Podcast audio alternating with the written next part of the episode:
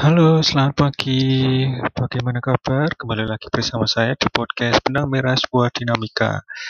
Saya masih Aditya Wisnu Murti. Bagaimana kabar? Pasti sehat ya. Jangan lupa untuk tetap berpuasa, tetap belajar, dan tetap sadar. Oke, hari ini saya akan mencoba untuk melanjutkan episode sebelumnya. Masih ingat? Ya, tentang Tini dan kucing. Oke, saya akan mulai dalam beberapa detik. Stay tune.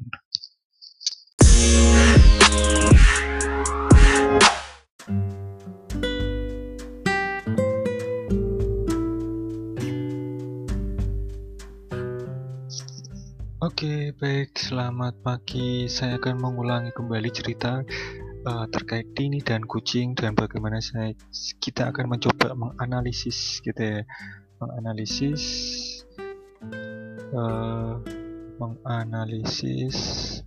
melalui teori 8 kecakapan sosial kognitif. Oke. Tini adalah seorang gadis usia 8 tahun. Ia suka sekali memanjat pohon. Dia paling pandai memanjat pohon di antara anak-anak yang lain.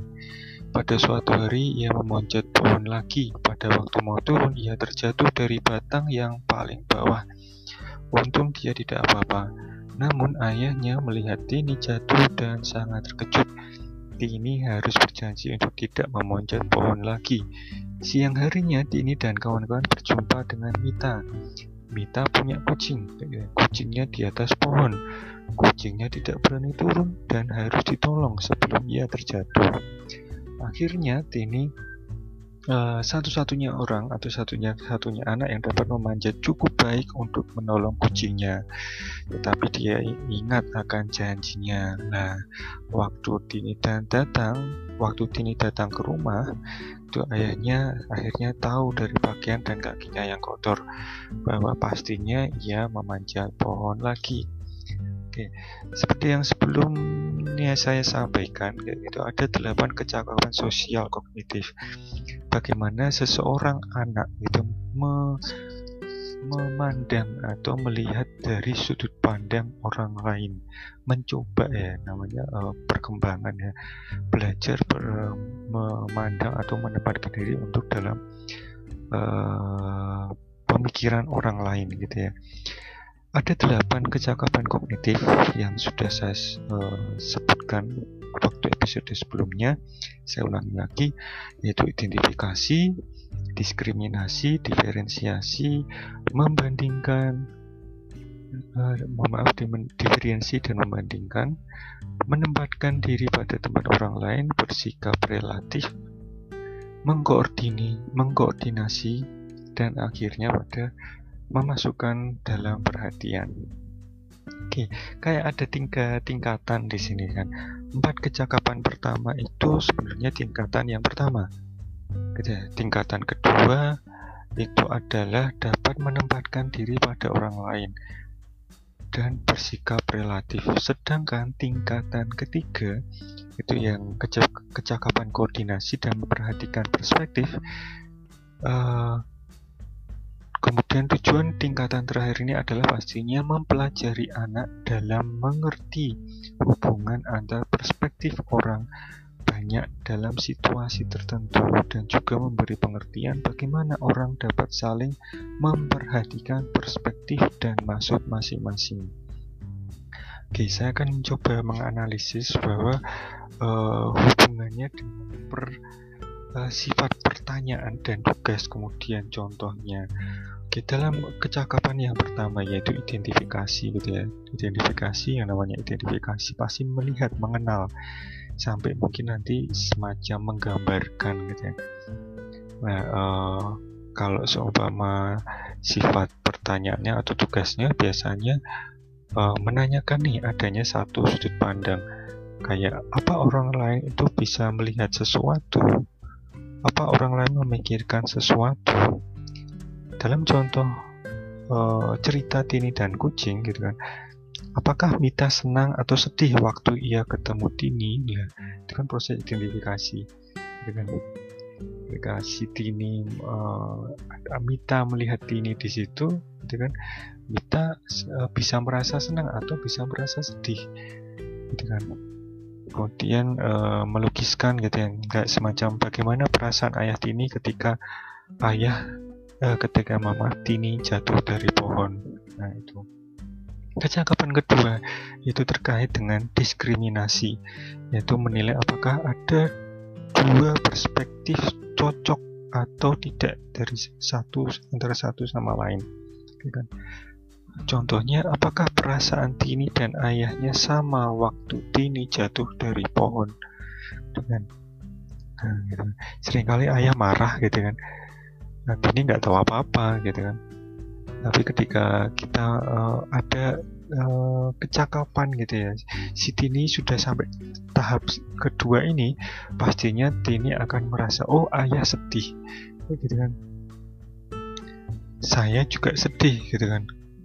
Nah kita harus melihat juga gitu kan, bagaimana perasaan Tini dan ayah waktu si Tini jatuh. Kecakapan ketiga yaitu diferensiasi, gitu kan. Diferensiasi itu dapat mengerti kemungkinan bahwa masing-masing orang mempunyai perspektif yang berbeda. Contoh, Mita memikirkan kucingnya. Lah, Tini memikirkan tentang apa ya kira-kira? Nah, ketika kita sampai kecakapan diferensiasi, gitu ya, kita dapat mengerti kemungkinan bahwa masing-masing orang mempunyai perspektif yang berbeda. Kayak di contoh, kira-kira kayak kalau kita ngomong contohnya tadi ya, cerita Tini dan kucing, Mita pasti memikirkan kucingnya ya dalam situasi tersebut. Kira-kira apa ya yang dipikirkan oleh Tini? Ya, bisa jadi dia memikirkan ayahnya, bisa jadi dia memikirkan temannya si Mita, bisa jadi juga ia memikirkan kucingnya Mita maksudnya. Nah gitu ya. Kecakapan selanjutnya adalah membandingkan, yaitu dapat menemukan hal yang sama dan atau berbeda antara perspektif. Contohnya, waktu Tini datang di rumah, apa yang berbeda antara yang dipikirkan ayahnya? Nah ini ya. Gitu ya. Bisa sampai berpikir seperti itu enggak gitu ya, membandingkan gitu. Apa yang dipikirkan ayahnya atau apa yang berbeda antara itu sampai membandingkan. Kemudian tahap kelima yaitu menempatkan diri dalam tempat orang lain. Nah ini sudah mengerti perspektif orang lain yang mungkin tidak disebutkan gitu ya. Contohnya, apa yang akan dipikirkan ayah kalau Tini datang di rumah? Seperti itu. Nah, kemudian kecakapan keenam yaitu bersikap relatif. Dapat menerangkan mengapa dua perspektif atau lebih berbeda atau sama. Contohnya, mengapa ayah tidak senang seperti Tini? Nah, kita bisa melihat dalam satu cerita itu kira-kira ayah itu Tini sudah menolong, anggap saja ceritanya seperti itu ya, menolong Mita. Tapi kenapa ayah tidak senang? Nah, itu ya, bersikap relatif. Kemudian kecakapan selanjutnya adalah terkait dengan koordinasi, yaitu mengerti kemungkinan bahwa setiap orang dalam situasi sosial dapat mengerti perspektif orang lain. Nah, ini sudah pada tahap bagaimana kita mengerti atau memahami sudut pandang orang lain. Contoh, Tini menganggap bahwa ayahnya tidak akan marah. Tahukah mengapa? Nah, gitu ya. Nah, ketika kita memikirkan gitu ya, dan sudah mampu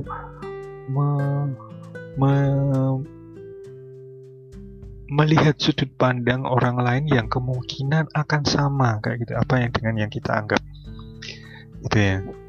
Jadi dapat mengerti kemungkinan bahwa setiap orang dalam situasi tertentu dapat mengerti tentang perspektif yang kita alami. Seperti itu kan, kita punya kendali atas itu. Dan yang terakhir adalah memasukkan dalam perhatian. Tini sudah memperhatikan perspektif orang lain. Apa yang dapat dilakukan Tini untuk menolong kucing dengan tidak membuat marah ayahnya? Nah, ini sudah pada tahap ini ya, sudah sampai berpikir beberapa kali, gitu ya, bagaimana dalam setiap perspektif taking gitu, atau mungkin melihat perspektif sudut pandang orang lain gitu ya, itu kita sudah mengambil satu keputusan atau mengambil satu perilaku gitu, tindakan yang menghargai keputusan atau sudut pandang dari orang lain. Nah, dari contoh Tini dan kucing mungkin kita akan tahu gitu kan, berbagai sudut pandang yang ada itu dilihat dari 8 kecakapan sosial kognitif. Oke. Baik, saya rasa cukup. Terima kasih sudah menyimak kayak gitu kan. Anda pasti punya sudut pandang sendiri dan bagaimana untuk mencoba untuk mengaplikasikannya atau menerapkannya. Oke, tetap semangat, tetap sehat, jangan lupa terus belajar. Stay tune terus di Benang Merah Sebuah Dinamika bersama saya Aditya Wisnu Murti. Terima kasih.